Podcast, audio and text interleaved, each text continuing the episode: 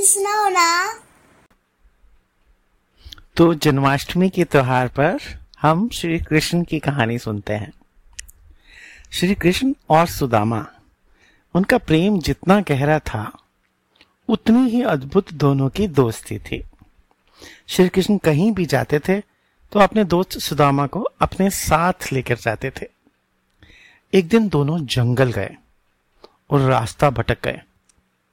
दोनों काफ़ी देर से भूखे भी थे। कुछ दूर चलने के बाद उन्होंने देखा कि एक पेड़ पर सिर्फ़ एक ही फल लगा है। श्री कृष्ण ने फल तोड़कर उसके छह टुकड़े कर दिए। उन्होंने पहले सुदामा को एक टुकड़ा खाने को दिया।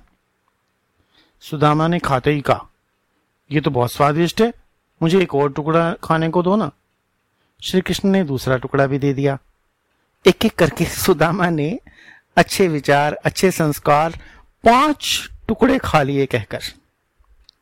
अब सिर्फ़ फल का एक ही टुकड़ा बचा रह गया। जैसे ही सुदामा ने आखिरी टुकड़ा मांगा तो श्री कृष्ण ने कहा, मैं भी तो भूखा हूँ।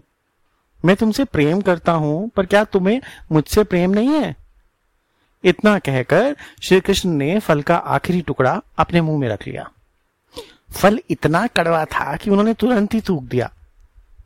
श्री कृष्ण बोले, सुदामा, तुमने इतना कड़वा फल कैसे खाया? तब सुदामा ने कहा, आपके हाथों से तो हमेशा मीठे ही फल खाए हैं। क्या हुआ जो एक बार कड़वे फल खा लिए? इतनी सी बात की शिकायत मैं आपसे कैसे करता? मुझे तो आपके हाथों से प्राप्त कड़वे फल भी खाने में बहुत मीठे लगे। मैं सब टुकड़े एक एक करके इसीलिए खाता गया ताकि आपको खाने में कड़वा ना लगे।